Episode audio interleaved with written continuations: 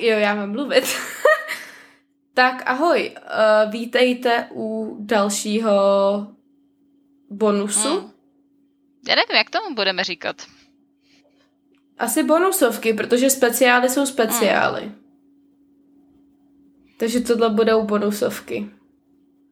Já nevím. Výpravy do hlubin našich Ještě- zájmů. Ano, tak nějak bych to popsala. A minule jsme se dívali na uh, kuru a další nemoci. A dneska je Anetin čas Ano. na to uh, mě skeptika přesvědčit o její králičí noře. Ano, ne, tak, ne, Takže co jsi pro nás Dneska- při- dneska vás provedu prvním dílem našich konspiračních teorií a nadpřirozených věcí a tak dále. Uh, jenom na, na začátek takový, ne úplně upozornění, ale uh, i přesto, lidi, co mě znají, tak vědí, lidi, co mě neznají, tak nevědí. I přesto, že já jsem velký nadšenec do nadpřirozená ufologie a těchto těch věcí a miluju konspirační teorie, nikdy neříkám, že to, co tady budu říkat, je na 100% pravda. Jo, to by asi bylo dobrý říct hnedka takhle na začátek, protože abyste si o mě nemysleli, že jsem jako magor, který věří všemu, co si přečte někde, Bůh ví kde na internetu. Jo? Tin foil hat. Ano, nemám alubalovou šepičku na hlavě. OK? Jo, to, jakože to bychom spolu asi nevydrželi tak dlouho nahrávat. Tak, Ani. Jo, takže milu... Jakože já jsem ten velký skeptik, Anet je ten člověk, co si leda co poslechne a má ráda jako dobrý argument. Prostě, prostě právník, jo? Tam, tam to není moc opravdě, tam je to v dobrým příběhu. No, dalo by se říct, ano. Že? No já vím. jak- Jakože spousta těch tvých storíček nebo těch tvých příběhů kolikrát zní líp. Jo, ono jako když prostě si hezky zapasuješ puclíky, jo, No, jasně. tak, tak je to fajn. To, že je prostě ostříháš nůžkama, aby tam seděly, věc druhá. Občas u některých těch věcí. Jo, tak jo. takže miluju konspirační teorie, miluju ufologii, miluju nadpřirozeno. Neříkám, že to, co tady budu tvrdit, je na 100% pravda a vy byste tomu měli věřit. Jo, jenom vám nabídnu trošku jiný pohled k zamyšlení, řekněme. Já teda předem ještě říkám, že já na mimozemšťany, když se to tak řekne, věřím a to z čistě logického důvodu. Že Existuje na to i rovnice, prostě je nesmysl, abychom byli ve vesmíru sami, jo. ano. Tak to jo, prostě je. je. prostě velice nepravděpodobný, abychom byli ve, ve vesmíru jako jediný, jediný život v jakýkoliv formě. Takže někde něco žije, i když možná teď je to teprve buňka, nebo jakoby teď, kdybychom to chtěli pozorovat, tak je to buňka, ale, ale prostě je vysoce nepravděpodobný, že jsme jediná jako živá planeta. Tak, tak. tak.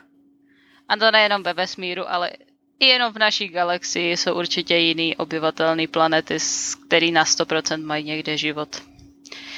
OK, dobrý. O ufologii se teďka bavit nebudeme, to- proto tu nejsme momentálně. Možná někdy příště. A tak mi nenapínej kšandy. Dneska se teda spolu podíváme na poměrně nedávnou událost a je to havárie letadla u Smolenska. Nevím, jestli na tohle si ještě pamatujete, říkám, není to tak dlouho, je to rok 2010. Já si to pamatuju, protože můj táta miluje takový ty nehody a a furt, furt to u nás jelo. Ty letecký neštěstí a podobné Vteřiny před katastrofou jsou nejlepší seriál. Jako na druhou stranu je to fajn, takhle pustit si to jako do pozadí. Příjemné. Jako je zajímavý poslouchat, co všechno lidi uh, pokazili, uh, řekněme, Mě mírně. vždycky hrozně fascinuje, jak úžasně statisticky nepravděpodobný ty situace jsou, protože je to takový to, že ty máš u každý té součástky, dejme tomu, nějakou pravděpodobnost, že se něco pokazí a teď se těch musí seřadit 12 za sebou, aby něco bouchlo nebo tak. stejně se to stane a většinou za to můžou, může kdo? Lidi. Proč? Kvůli penězům. prostě chci najít případ, kde za to nemůžou peníze. Prosím, jeden. 10. dubna 2010 uh, eh, přichází Polsko v jednom okamžiku o značnou část svého politického a vojenského vedení, když se před devátou ráno u západoruského Smolenska nečekaně zřítí vládní speciál Tupolev TU 154, kde v tu chvíli je 86 cestujících a myslím 17, 17 eh, členů posádky. A mezi těma 86 cestujícíma je například tehdejší prezident Polska Lech Kačinský a jeho žena Maria, šéf národní bezpečnosti Aleksandr Ščiglo, náčelník generálního štábu František Gagor, tři senátoři, 15 poslanců a ombudsman. Takže opravdu jako vysoký politický a vojenský vedení. A to letadlo míří do Ruska, kde leti představitelé měli uctít památku katyňského masakru u příležitosti jeho 70. výročí. Kdybyste náhodou nevěděli, co je katyňský masakr, tak to je v roce 1940 Sověti nahnali veškerý, veškerou inteligenci polskou na jedno místo a tam je popravili. A je to událost, do kterou doteďka Rusko nezamlčuje, ale prostě nehlásí se k ní úplně. Ku podivu. Ručičky za záda a já to nebyl. Ano, přesně tak, i když všichni víme, že to byli oni. Tak nic překvapivého, co se Ruska týče. Tak, tak. Nebo, nebo takhle, ne, neříkejme Ruské, říkejme Sovětský svaz tehdy. Pokud je teda jako někdo tady z našich posluchačů vyloženě jako proruský, tak se omlouváme, my úplně ne. my ty totalitní režimy úplně nemusíme. Tak, tak, jsou zajímaví, Takže... ale nesouhlasíme s nimi samozřejmě. Před devátou hodinou ráno teda tohle letadlo padá a ten, tu nehodu nikdo nepřežije. To je teda oficiální závěr. A problém nastává ve chvíli, kdy se objeví očitá svědectví, že na místě nějací přeživší přece jen byli. A to až do chvíle, kdy se na místo dostali první lidi z armády ruský. Jo, takže jako do té doby všichni jako jo, jo, jo, jsou tam živí. No takhle, jako oficiální závěr tohohle z toho je, že tu nehodu nikdo nepřežil. Ale někteří lidi říkají, co byli na tom místě, že na tom na místě té havárie nějaký přeživší byli, i když ne na dlouho. Vysvětlíme si proč. A, jasný, takže... Tak. Ti, co to nepřežili, teda ti, co to přežili, nepřežili příchod ruské armády. Asi tak. Tak, na místo okamžitě teda dorazí ruská armáda, která místo neprodyšně uzavírá a vyšetřování se teda hnedka chytá Rusko. V, čel- v čele té vyšetřovací komise je sám Vladimír Putin, který je ten, tehdy předseda vlády. Mm-hmm. A pak se teda k ním přidává Polsko. A vlastně tohle vyšetřování trvá hrozně dlouho, roky, roky. Já myslím, že teďka 2017 se spustilo ještě jedno vyšetřování, takže sedm let vlastně trvá vyšetřování. A spouští ho Rusko nebo Polsko? Spouští ho Rusko, pak přidává se Polsko, když se o tom dozvědí. Ne, ale v tom 2017. Jo, tohle, to, to je polský. Mhm. Tak Rusko se v tom úplně vrtat nechce, že A, Zajímavé. ku podivu. A, takže to vyšetřování trvá strašně dlouho a ty dvě strany, respektive tři, když za jednu stranu budeme považovat nějaký nezávislý pozorovatel z jiných zemí, tak se furt nemůžou shodnout na tom, co se vlastně stalo. A Putin a ta ruská vyšetřovací komise teda slibuje Polsku, že budou jako hrozně spolupracovat a že si budou pomáhat při tom vyšetřování, ale podle spousty zúčastněných na tom vyšetřování tahle ta spolupráce úplně nejde. A to si dovedeme představit, Ru, jako Rusko, Rusko spolupracuje. No, Rusko nechce vydat těla obětí, nechce vydat trosky, nechce na to místo pustit polský vyšetřovatele a prostě jako celá tahle ta spolupráce je jeden velký chaos. Jo, můžeš si hrát se mnou na pískovišti, ale opovaž se šahnout na to pískoviště. Asi tak nějak. Výbor, výborný přirovnání. Fakt, to jo. A Rusko teda velice brzo vydávají závěr, vydává závěrečnou zprávu, a že za tuhle havárii může počasí a chyba pilota a s tímhle s tím se Polsko odmítá smířit. A ten den, co to letadlo havaruje, tak panuje špatná viditelnost, je mlha a vane silný vítr. A oni teda mají přistávat na jednom určitém letišti, kde ještě předtím přistálo jiný letadlo s novinářema, který tenhle ten vládní speciál doprovázeli. Ale ten vládní speciál pak dostává upozornění, že jako by neměl přistávat na tom letišti, ale měl by přistát někde jinde. A co jsem tak koukala, tak eh, nejbližší letiště bylo asi 300 kilometrů vzdálený od toho, kde měli původně přistát. No, to je, to je o hodinku díl minimálně. A, a podle té ruské komice vyšetřovací ten pilot toho vládního speciálu neuposlechne a o to složitý přistání se přesto pokusí a přitom narazí do stromu a havaruje. A s tím teda nesouhlasí jak Polsko, tak prostě spousta těch dalších zahrani- zahraničních nestraných pozorovatelů. Jo, někteří říkají, že ten strom, do kterého to mělo údajně narazit, že byl poražený už asi pět dní předtím a, a tak. A podle mnohých teda armáda uzavírá místo nehody ne proto, aby tam mohli začít vyšetřovat, ale aby mohli odklidit důkazy o tom, co se vlastně stalo doopravdy. A dcera prezidenta, to, co tam zemřel, Marta Kačinská, tvrdí doslova, dnes otázka není, zda k atentátu došlo, ale zda jsou nějaké důkazy, že to tak nebylo. Všechno, co víme, vede k logickému závěru, že pasažéři tu polevu byli prostě zavražděni, že došlo ke dvěma výbuchům a ty způsobily tragédii. Proč se mluví o výbuších? Skloně se to takhle? Teď nad tím přemýšlím. Výbuch bez výbuchů. Hra... Výbuch... Vý... Cí... Cích? Výbuch... Výbuchách? Výbuš... Asi jo. Výbuš... Ní, výbušné, výbuš, asi jo. Proč se mluví o bombách? Tak. Proč se mluví o velkým bů? Ano.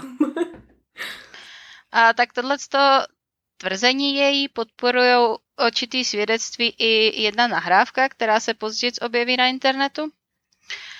A proč se to teda... z černé skřínky nebo z něčeho? Ne, ne, ne, z toho místa. Uh-huh. A proč se teda mluví o těch bombách? Tak eh, tehdy 40-letý letecký inženýr Remigiusz Mus, pane bože, to jsou jména, eh, který je v okamžiku nehody v kokpitu jiného letadla na tom letišti, tak říká, že těsně před pádem toho letadla zaslechl dvě exploze. A bohužel teda se od něj nic moc víc nerozvíme, protože na podzim roku 2012 je za podezřelých okolností nalezen oběšený ve svém domě. A podle policie spáchal sebevraždu. Mm-hmm. Taková náhodička. E, mimochodem, když se tady budeme bavit o těchto těch konspiračních teoriích, ufologiích a tak dále, podezřelí sebevraždy jsou poměrně častý, tak se na to připravte. A o té nahrávce, tak tahle nahrávka je pořízená očitým svědkem krátce po té havárii a na záběrech se objevují tři muži, který u kterých se lidi domnívají, že to jsou členové ruských tajných služeb. A na tom, na tom videu jsou vidět i siluety nějakých těch přeživších. A ozývá se tam střelba a některé ty siluety těch přeživších padají k zemi. A podle... Jo, jako střílením moc lidí nezachráníš, to je pravda. A podle autora toho videa se v troskách hýbali lidé, když tam byli, a kteří se snažili dostat ven z těch trosek. A podle expertů, co tohle video pak zkoumají, tak se dá na, na, na nahrávce rozeznat několik polsky i rusky mluvících hlasů a rozeznávají tam věty jako uklidni se, dej mi zbraň a ne, nezabíjejte nás. A tahle, konkré- oh, tahle konkrétně je v polštině. Jakože, jestli to letadlo už teda přistávalo, tak si dost dovedu představit, že pokud jako vyložně nedošlo k výbuchu nebo prostě k havárii někde v, z tohohle důvodu, že by to jako někdo přežil. Já si taky myslím právě, že jako že jako tohle není pát letadla, že jo? Tohle je prostě... Havárie přitom, takže jestli to letadlo nezačalo hořet okamžitě, tak je prostě, dost možné. Prostě, jestli to teda jako to letadlo napralo do stromu, to jako letadlo versus strom, myslím, že to letadlo má docela šanci to přežít. Jako jo, no.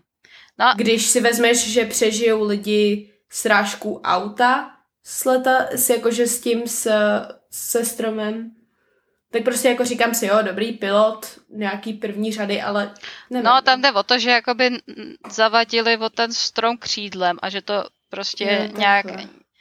Já nevím, na těch fotkách je to letadlo vzhůru nohama z nějakého důvodu, nevím proč. Aha.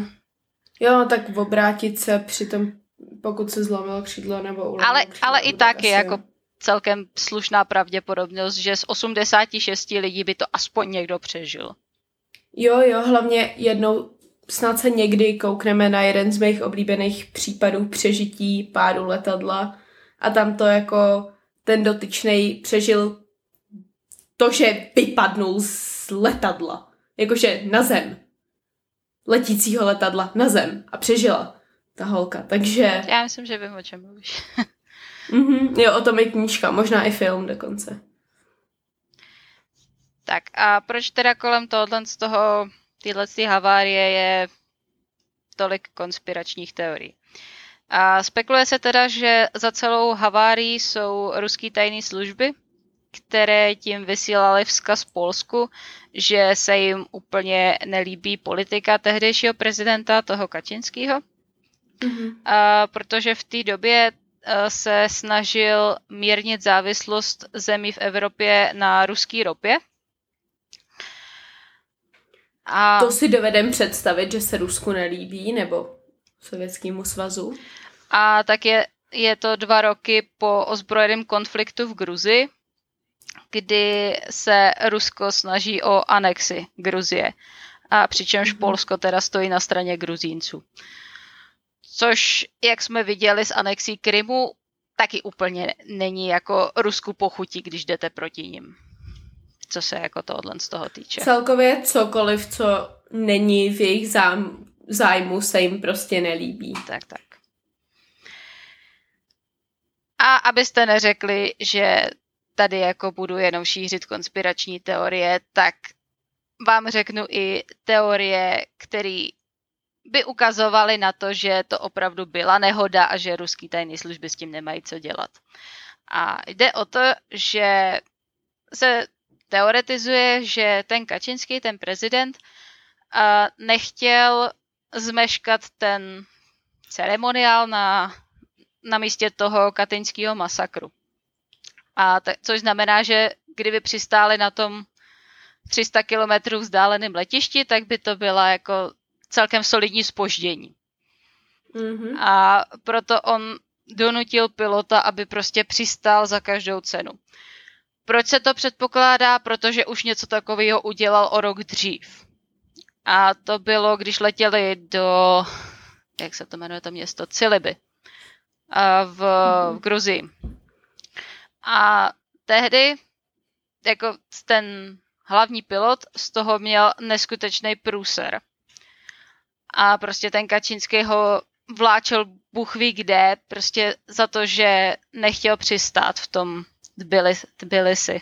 Já nevím, jak se to čte mm-hmm. teďka. Tbilisi. Mm-hmm. A asistent toho pilota, protože jak víme, tak v letadle jsou vždycky dva piloti, tak byl hlavní pilot tohohle z toho letadla. Což znamená, že věděl, co ten Kačínský dovede udělat člověku, který ho neposlechne. Jasný. Takže radši, radši by přistával za každou cenu. Tak. O kolik dřív přistálo to letadlo s novinářema? Hele, to nevím. Tak říkali jako tě, víceméně těsně předtím, takže... Protože jakože já nevím, já si furt dovedu Asi představit, těs, že by... těsně natolik, jak můžou letět dvě letadla za sebou. No tak to je třeba pět minut, že? No. Ale prostě spíš si říkám, že jo, ono počasí se může změnit okamžitě, ale pilot, co je jako nehoda se může stát vždycky, ale prostě pilot, co ještě tomu řídí, prostě nebo uh, letí s politicky letadlem, prostě s, se státním letadlem, že jo, pravděpodobně jako neletí poprvé v mlze. Jo, že neříkám, že by to nebylo jako, je, nebo že je to jednoduchý přistát, ale prostě naprat to do stromu, nevím. A hlavně i kdyby to byla nehoda, tak jako by furt to neznamená, že ve chvíli, kdy oni dopadli, tak si Rusko neřeklo, hej, tak to jdem vyčistit celý pro jistotu. Chápeš? Yeah. Jakože mohli využít situace. Jasně. No, pokračuj. No, tam, já už mám víceméně všechno. Jo, no jakože prostě spoustu konspiračních teorií je takový, jakože meh.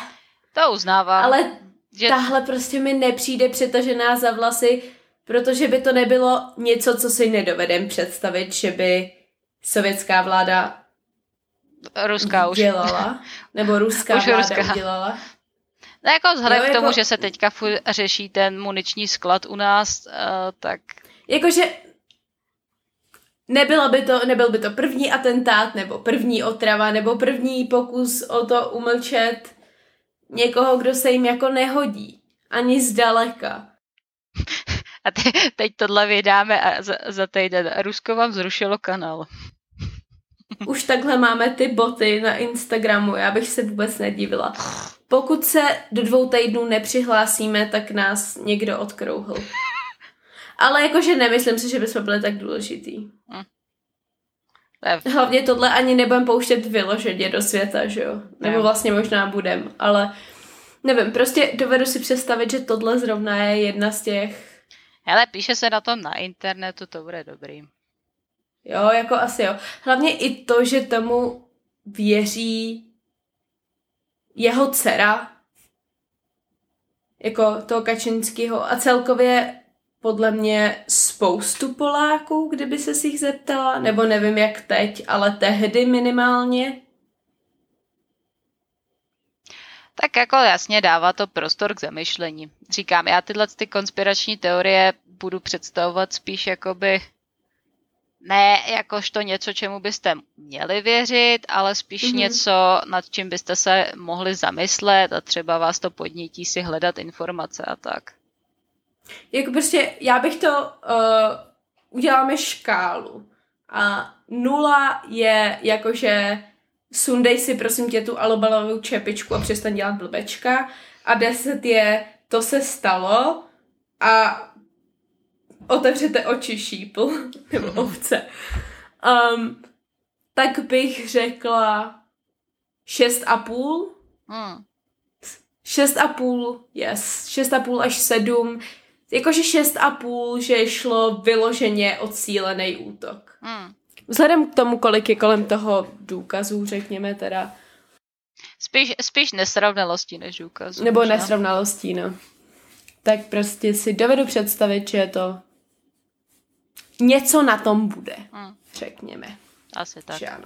Eh, říkám, já se tady už v minulém díle, kdy jsme dělali úvod jakoby k tomuhle z tomu, mm-hmm. tak uh, už jsem říkala, že tady asi nebudou úplně ty nejznámější teorie, takže úplně nečekejte, že vám tady budu povídat o 11. září, iluminátech a uh, Anunnaki, to tady úplně rozebírat nebudeme, protože o tom jste slyšeli všichni a nepřijde mi to, nebo ne, nepřijde mi to až tak zajímavý, ale Hlavně jako někdy můžeme prostě udělat nějaký super čuper rychlo díl, kde prostě proberem tady tyhle ty nejzákladnější, jako co je tohle, co je tohle, co je tohle. Protože v, jako v těch konspiracích ty se třeba jako vyznáš, že jako vypíchneš pár důležitých fun facts, že jo. Tak.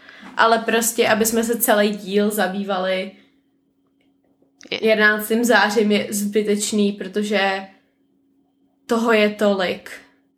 Ne, jako co, jenom se vyjádřím trošku k 11. září, to bude moje jediné vyjádření k 11. září, co tady uslyšíte. Nejvtipnější na tom mi přijdou argumenty lidí, kteří říkají, proč by to američani svým lidem dělali. Jo, to je jako, to je jeden z těch, ačkoliv já moc jako ty konspiraci jako nemyslím si, že na tom něco je, tak zrovna tohle je takový ten argument, kdy a zlato. Takhle to nechodí. Otevři oči. Kor v Americe prostě, to jo. Nebo jako celkově mně se hrozně líbí, jak lidi fakt věří tomu, že si vláda nespočítá, co stojí lidský život. A máme to jako všechno je propočítaný. Všichni, Když na to přijde, na sobě máte cenovku a je nižší, než byste chtěli. Mm. Výrazně nižší.